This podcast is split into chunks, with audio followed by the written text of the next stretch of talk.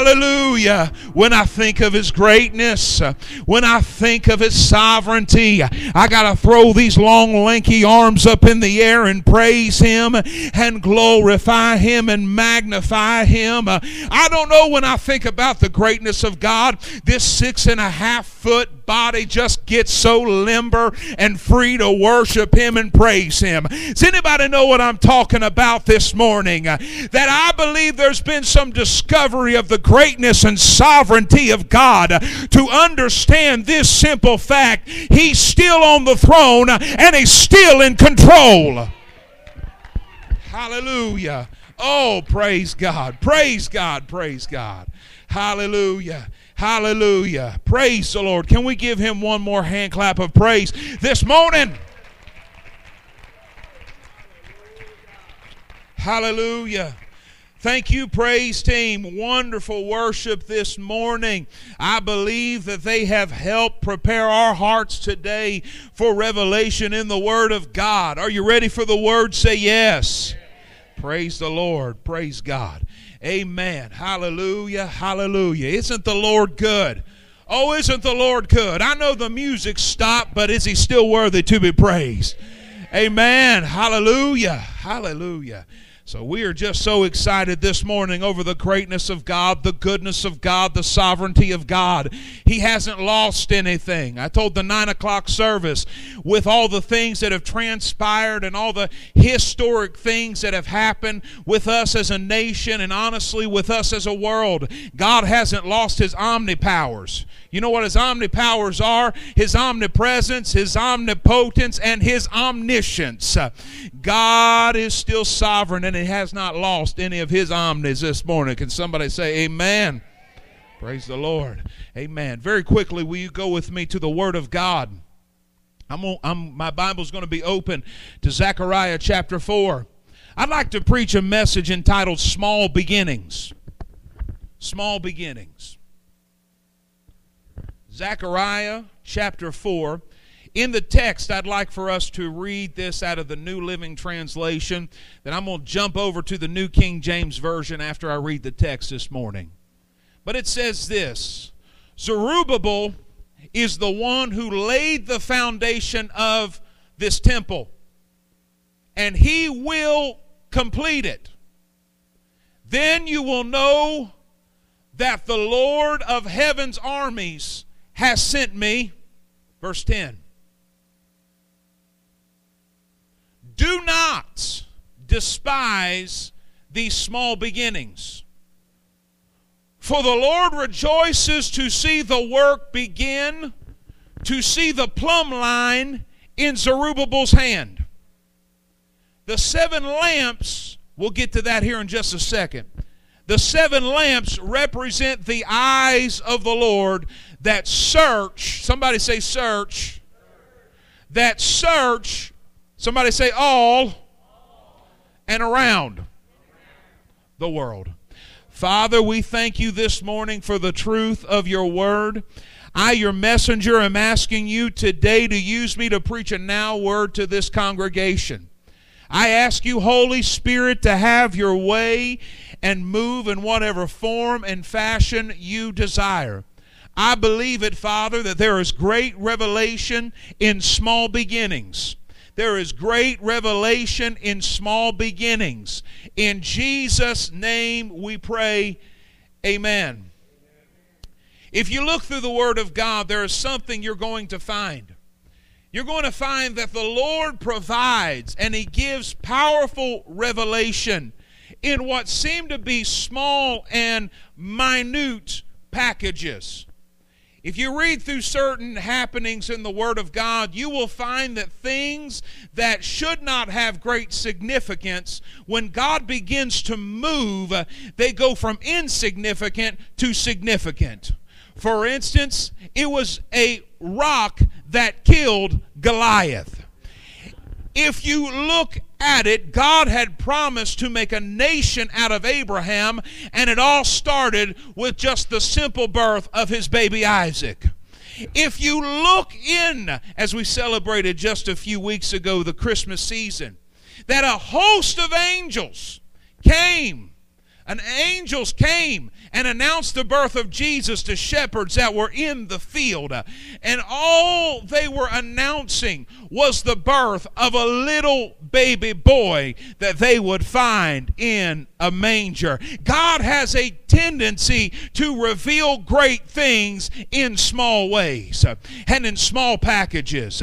If you also notice at the end of the drought uh, that Elijah was believing the drought would be over, and when he had finally gotten report after so many reports of there not being a single cloud in the sky, a report come back to him saying, I do see a cloud the size of a man's hand. Uh, and it was at the word of that cloud that was simply the size of a man's hand that says, Son, you better get going because it's getting ready to rain. Son, you better get moving because it's going to come down so hard you're not going to be able to see your hand in front of your face. Uh, son, it's coming so fast that you're not going to be able to travel. Son, it's coming in such a way that ditches are going to fill up. And, and, and I'll, I'll bring it to us southeastern Ohio kind of way, you're going to have to start taking the flood route. You're going to have to start taking the flood route. The high water's getting ready to cover the streets. That revelation came when it was just a simple fact that all I see in the sky is the cloud the size of a man's hand. Honey, the big rain is coming, the big promise is coming. It's time to wake up and open our eyes to see the small packages in the way God's revealing his big plan. Hallelujah. The book of Zechariah has kind of a central theme. It's just simply that it brings encouragement to a somewhat discouraged people. We've got a case scenario where there is a rebuilding of a temple that had been plundered and destroyed by Babylon.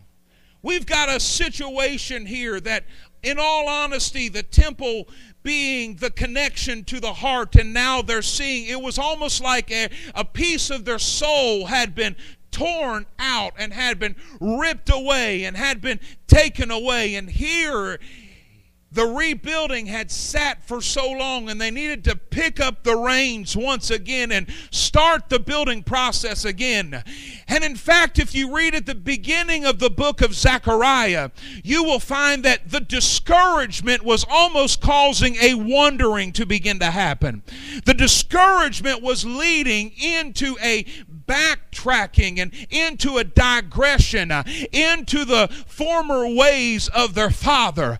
But God rose up Zechariah with not a word of oppression, but a word of exhortation uh, to the people of God to not fall into the ways of their father, but to be encouraged.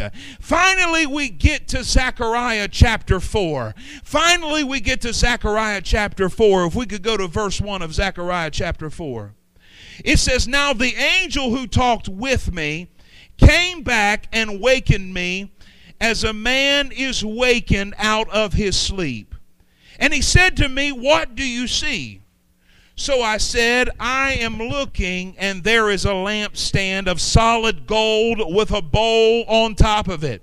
And on the stand, seven lamps with seven pipes to the seven lamps. Two olive trees are by it, one at the right of the bowl and the other at its left. So I answered and spoke to the angel who walked by me, saying, What are these, my Lord? Then the angel who talked with me answered and said to me, Do you not know what these are? And I said, No, my Lord. So he answered and said to me, This is the word to Zerubbabel the governor. It's not by might nor by power, but by my spirit, says the Lord of hosts. Who are you, O great mountain? Before Zerubbabel, you shall become a plain, and he shall bring forth the capstone with shouts of grace, grace to it. Moreover, the word of the Lord came to me. The hands of Zerubbabel have laid the foundation of this temple his hand shall also finish it. Then you will know that the Lord of hosts has sent me. For who has despised, this is how the New King James reads, for who has despised the day of small beginnings, small things? For these seven rejoice to see the plumb line. These seven rejoice to see the plumb line in the hand of Zerubbabel. They are the eyes of the Lord, which scan to and fro throughout the whole earth. Then I answered and said to him, What are these two olive trees at the right hand of the lampstand and on its left? And I further answered and said to him, What are these two olive branches that drip into the receptacles of the of the two gold pipes from which the gold oil the golden oil drains? Then he answered me and said, Do you not know what these are? And I said, No, my Lord. So he answered, These are the two anointed ones who stand beside me, who stand beside the Lord of the whole earth. The Lord of the entirety of the whole earth. The whole earth. I just want to say that a couple more times. Give it a, a Pentecostal bam right there. The whole earth, the whole earth, the whole earth, the whole earth. Sovereignty, divinity. Praise God. Praise God. The entire earth. We finally get to Zechariah chapter 4.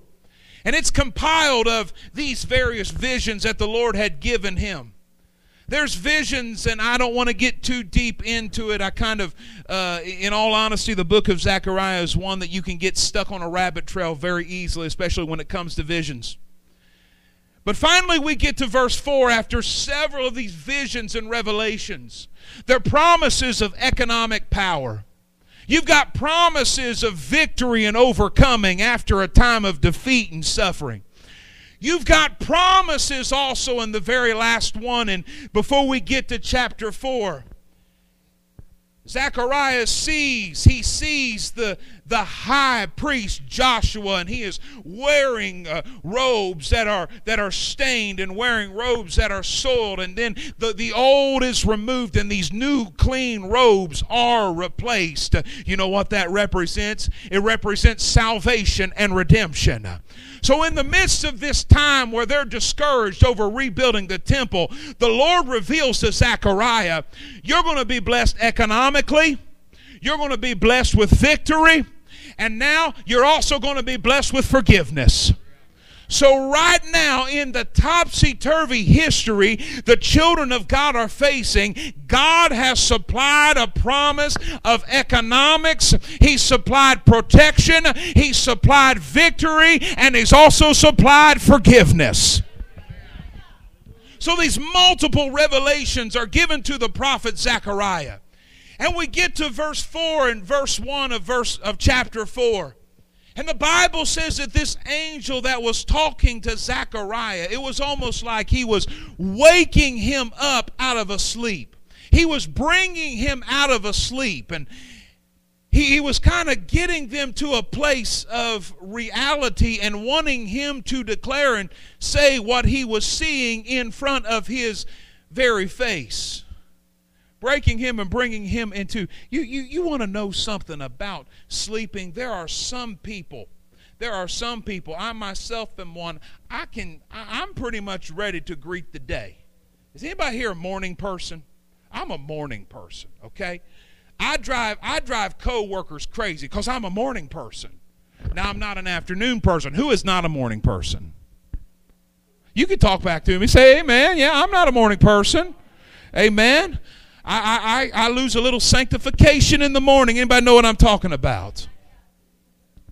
You know what I'm talking about. I, I, lose a little bit of sanctification in the morning. I don't want anybody to look at me. I don't want anybody to talk to me. I got dragon breath. My hair is everywhere. It's all, you know, it all in this direction. I'm telling you something. I think Jesus saved a lot of marriage when he gave us coffee. Somebody say amen to that. I said Jesus saved a lot of marriages when He blessed us with caffeine, coffee, and all those caffeine resources. Maybe tea, maybe coffee, maybe Mountain Dew, Coke, whatever source of caffeine to kind of put a little bit of a jolt within our step. But there, there's something about mornings, though, when you first wake up out of a slumber. Your mind isn't exactly into uh, a, it's not totally in tune with what's going on around you. Your mind is in different places and you're trying to figure out what's going on. I'm telling you that when the angel had woken up Zechariah, he says, I am pouring. It's like what's happening is after all this spiritual revelation he's given to Zechariah, he's waking him up and says, Man of God, I want you to confess something in your reality. I want you to confess things into your reality. I've given you all these supposed either spiritual dreams or, or dreamed within your slumber, but there's another place uh, that I want you to see the favor of God, and it is in the harsh reality. I don't want you just to see me at a place where you're alone praying. I don't want you just to see me when you're in the church house. I don't want you just to see me working and operating when you're quote unquote having godlike moments. But what I want to do, I want to reveal myself to you in the workplace. I want to reveal myself to you in your checkbook. I want to reveal myself to you with your children and your nagging children and your household. I want to reveal myself to you uh, when you walk in and you look at the ceiling uh, and you see another leak up in the ceiling. Uh, I want to reveal myself to you there. I want to reveal myself to you when you get another call from your grown child who can't take care of themselves and they're strung out and they're lost. I want to reveal things to you in a crazy world so you see me working in the craziness. Let me tell you something, folks. Uh, God does His best in the craziness. Uh, God does His best uh, when it looks like every all hope is lost and things are bound up and tied up and gagged up and, and we're all taking big gas. We can't believe what we're seeing with our own eyes. We can't believe what is happening. But oh, thank God, we serve a God who brings revelation of stability in the midst of the craziness. Oh my goodness. In the midst of the topsy turviness, uh, in the midst of the bad diagnosis, uh, you know, you know those dream places we go to at times. Uh, we like the dream places. We like the dream places. We like being in the church. I, I, mean, we can jump up and down and worshiping when we're all in one mind and in one accord. but then we step out and there's a bunch of discord out in the world. Jesus is saying, I want to show you just how much light I can shine in the discord. Oh, hallelujah. Hallelujah. Let me tell you something right now, folks. Uh, my heart is breaking for a particular demographic. Uh, my heart is breaking uh, for the 25 and under generation of this country because they are seeing things that are putting a spirit of fear within their hearts. They are feeling as if we are losing a stability. I don't want to go too far down this rabbit trail, but the responses I had seen on Facebook when when all the events transpired in D.C., it was almost like they felt like they had nothing they can hope for. They had nothing they can lean on. It's almost like, whoa, wait a second here. Things are happening in Washington, D.C. That's supposed to be the strong place. That's supposed to be the steady place. And now all of a sudden, this craziness is going on in Washington, D.C. But it's at that very hour where God speaks to the prophets and to the preachers uh, and to the teachers uh, and to the evangelists uh, and says, Wake up out of your slumber and see what I want to do. Oh, I said it's at an hour of craziness uh, when the giant known as the church begins to wake up uh, and realize something. See, the enemy thought he created a diversion this week. The enemy thought he created a diversion and a spirit of fear. But it's where I believe today that there are churches all over this country that are having revelations like our pastor had today, uh, declaring and saying, Jesus is one I don't even have to vote for. He's the one who's in control. He's the one who's going to get us out of the loopiness and the craziness and the instability. Wake up, oh man of God. See, declare what you see. Hallelujah. Glory to God. Hallelujah. Hallelujah. Hallelujah. Oh, wake up, oh man of God. Wake up! Wake up, wake up, wake up. The prayer closets are good, honey, but it's time to realize His power and might is going to be revealed in the reality. The prayer closets are good. The church house is needed. But He wants to reveal in the reality, in the craziness of your reality. And there's something about that lampstand. Throughout the Word of God, lamps represent light. The lamps represent light. Oh my goodness. I begin to see this week uh, of how the enemy has tried to put this dark umbrella over things and over this nation. And I begin to see a big picture of all the darkness begin to try to weigh down and oppress and overcome.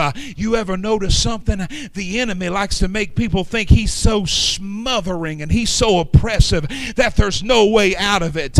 But it's like when I go to the backyard in the middle of the night.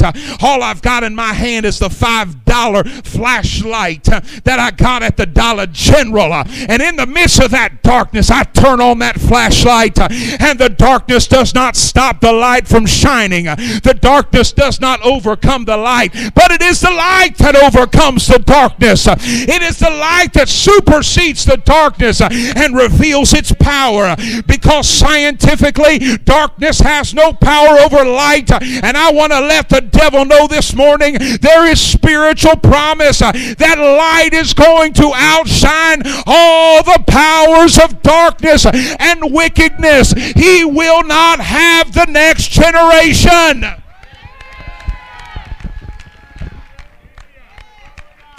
He ain't going to have them. He ain't going to have them.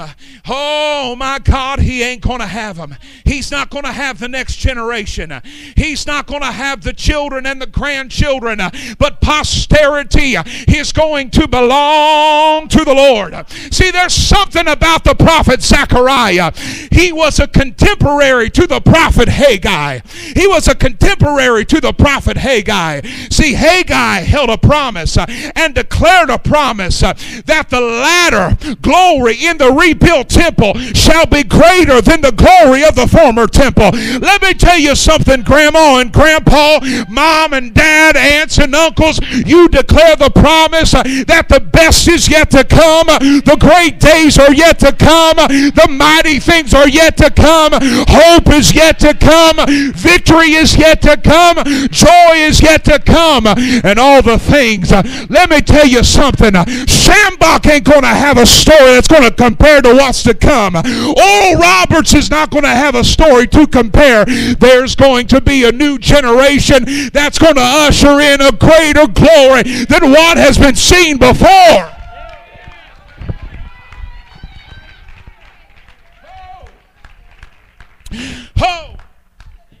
Whew. Praise him. I need a break. Hallelujah. Oh, glory.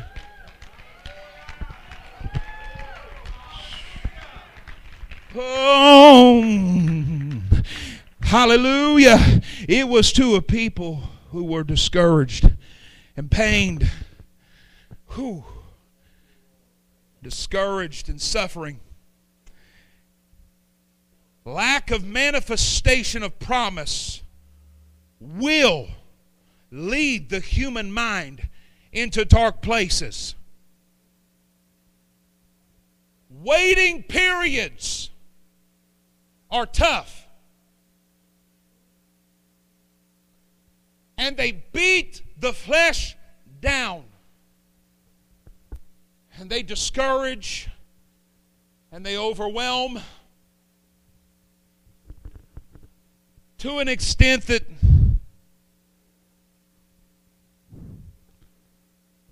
frankly, in all honesty,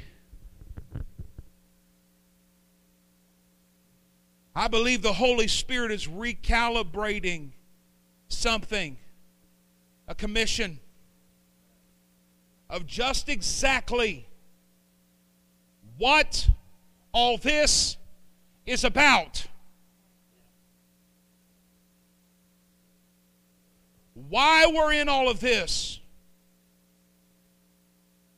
I am not bashing anybody when I say this, but I believe we're in a situation where a generation has been taught by preachers who have lost what it's all about. What it's all about. And I'll tell you this right now I'm not knocking anybody.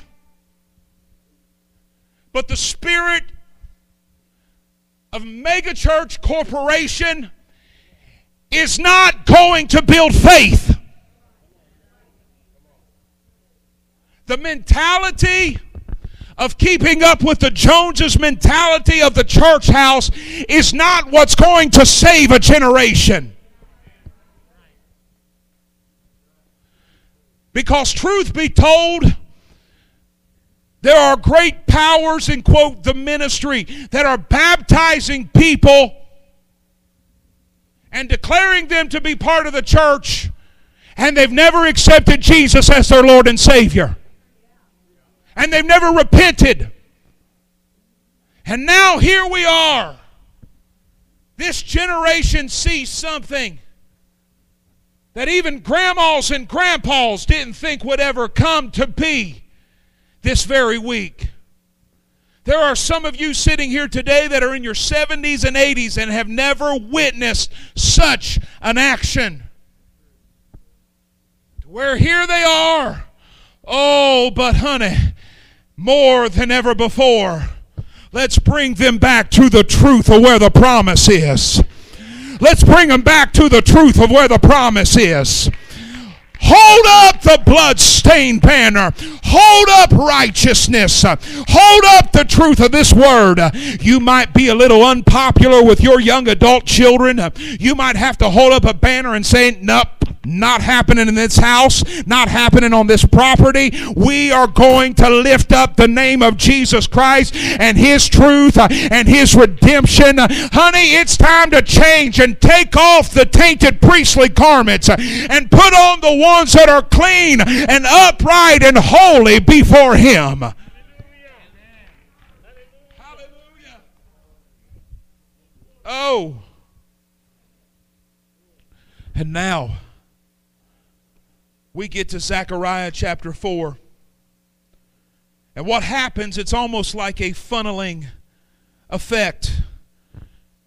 The angel wakes up the prophet. And I kind of had this revelation, if you could humor me for just a second, like a cake, cake decorator. Like a cake decorator.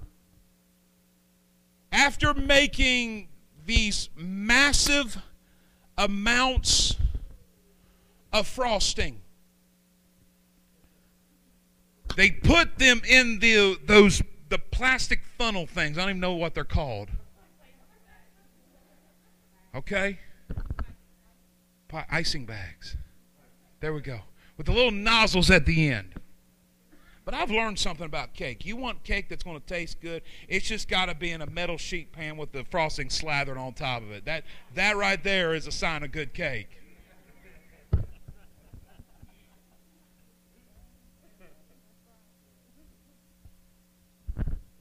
but they mix all the ingredients the crisco the sugar the flour and all whatever it is that goes into frosting and they put all that frosting into those funnels. And they go over to the cake and bit little by little. They add a little bit of frosting to that cake. A little bit of frosting. A little bit of frosting. A little bit of frosting. A little bit of frosting little by little by little, they make a pretty cake. Little by little by little. And then they create this beautiful vision of what once was just a blob of frosting is now a Ninja Turtle.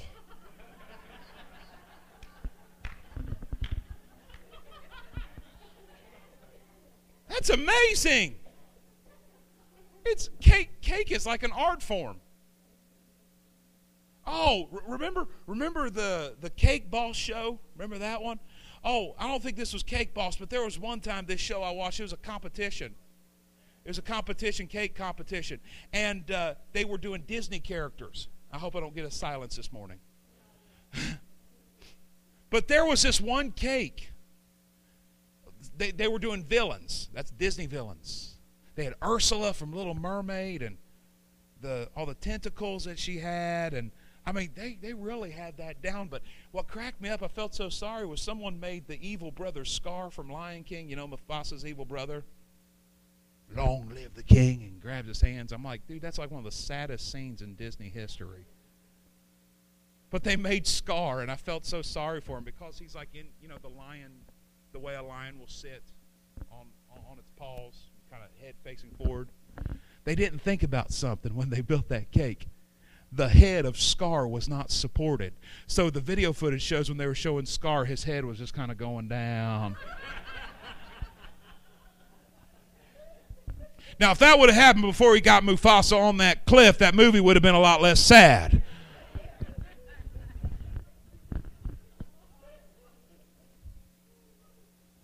But these, what, what, what started out as just blobs and globs of frosting turn into these big, grand, and glorious cakes. The Lord revealed a vision to Zechariah of a lamp. And he had probably seen lamps before, but this lamp was unique.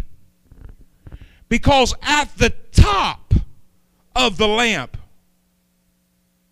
was a great bowl.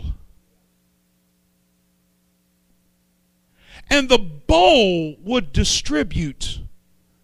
There were like seven conduits out of the bowl that would distribute oil into the lamp. And in the midst of the lamp giving off light, you know what light also represents, church? It represents hope. Do we got any children of hope in the house? I said, Do I have any children of hope in the house? I heard a preacher say that the early apostles had dealt with the evilest of emperors but did it make them think that the message was over? No, it made them carry the message on even further. Honey, let me tell you something right now. I believe the church is just at a place uh, where we learn where the true hope is, uh, and it's in the light of Jesus Christ uh, that's going to outshine all the powers of darkness. Oh my God. Lift up your heads, saints of God because he has not lost or ran out of the oil that he's going to give to produce light. He hasn't ran out of oil. Oh my goodness. Oh my goodness. Let me tell you something about those olive trees that were pouring oil. Some theologians believe that Zechariah was even seeing a type of shadow of the two witnesses that were in the book of Revelation. You want to know why I said that this morning? Because this crazy earth is not our home. There's a home in heaven, and He's getting ready to finish the work and complete it. Let the world have their craziness. Let the world have their hopelessness. I've got my hope in Jesus Christ, and guess what? Daddy's getting ready to pick me up and take me out of this place. Oh my God. Bless God, I think I've preached 10 sermons this morning. Amen. But he reveals to the man of God, if praise team will come, please. He reveals to the man of God this lamp. And he sees. He says, I want you to see the power of light in reality. I want you to see hope. I want to wake you up out of this time of spiritual revelation. I want to reveal to you something. You tell Zerubbabel. You tell him. He laid the foundation. He's going to finish the job. Quit being discouraged and start finishing the job. Because I want him to know it's not by might nor by power, but it is by my spirit that this is going to come about. That's how it's going to happen. It's going to come by the Spirit of the living God. Finally, the word came to Zechariah. And he said, We celebrate the fact that the plumb line has been placed in the hands of Zerubbabel. The plumb line is simply just this cord, this line that has a heavy weight at the bottom, and it determines levelness. It checks how level. Help me, Calvin, with like walls and such, and how level something is. The plumb line is in the hand of Zerubbabel. But I got to take it one more step, saints. Zerubbabel was of Davidic descent. And we all know the greatest product of the line of David. In other words, what was happening there is that the line to make sure everything was straight and level is in the hands of Jesus. Zerubbabel has laid the foundation, and Zerubbabel will finish the temple. The work that has been started will be completed. And you know the bumps that we have along the way in the road? They're just the things that's going to open our eyes to the fact of who truly has the plumb line in their hand. Who's keeping things level? Who's keeping things straight? Who's building the structure? Who's building the house? The house will be finished, and the glory of that latter house will be greater than the glory of the former house.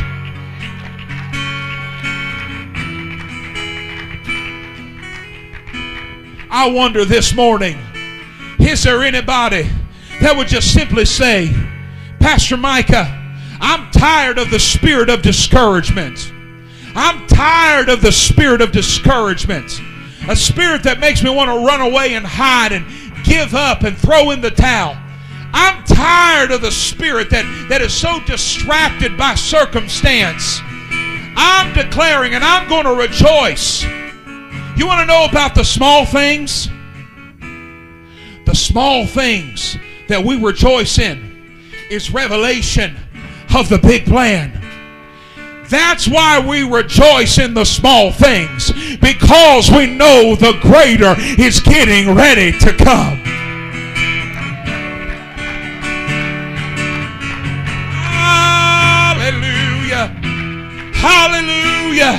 If you're ready to break off discouragement, would you just stand to your feet and praise Him this morning?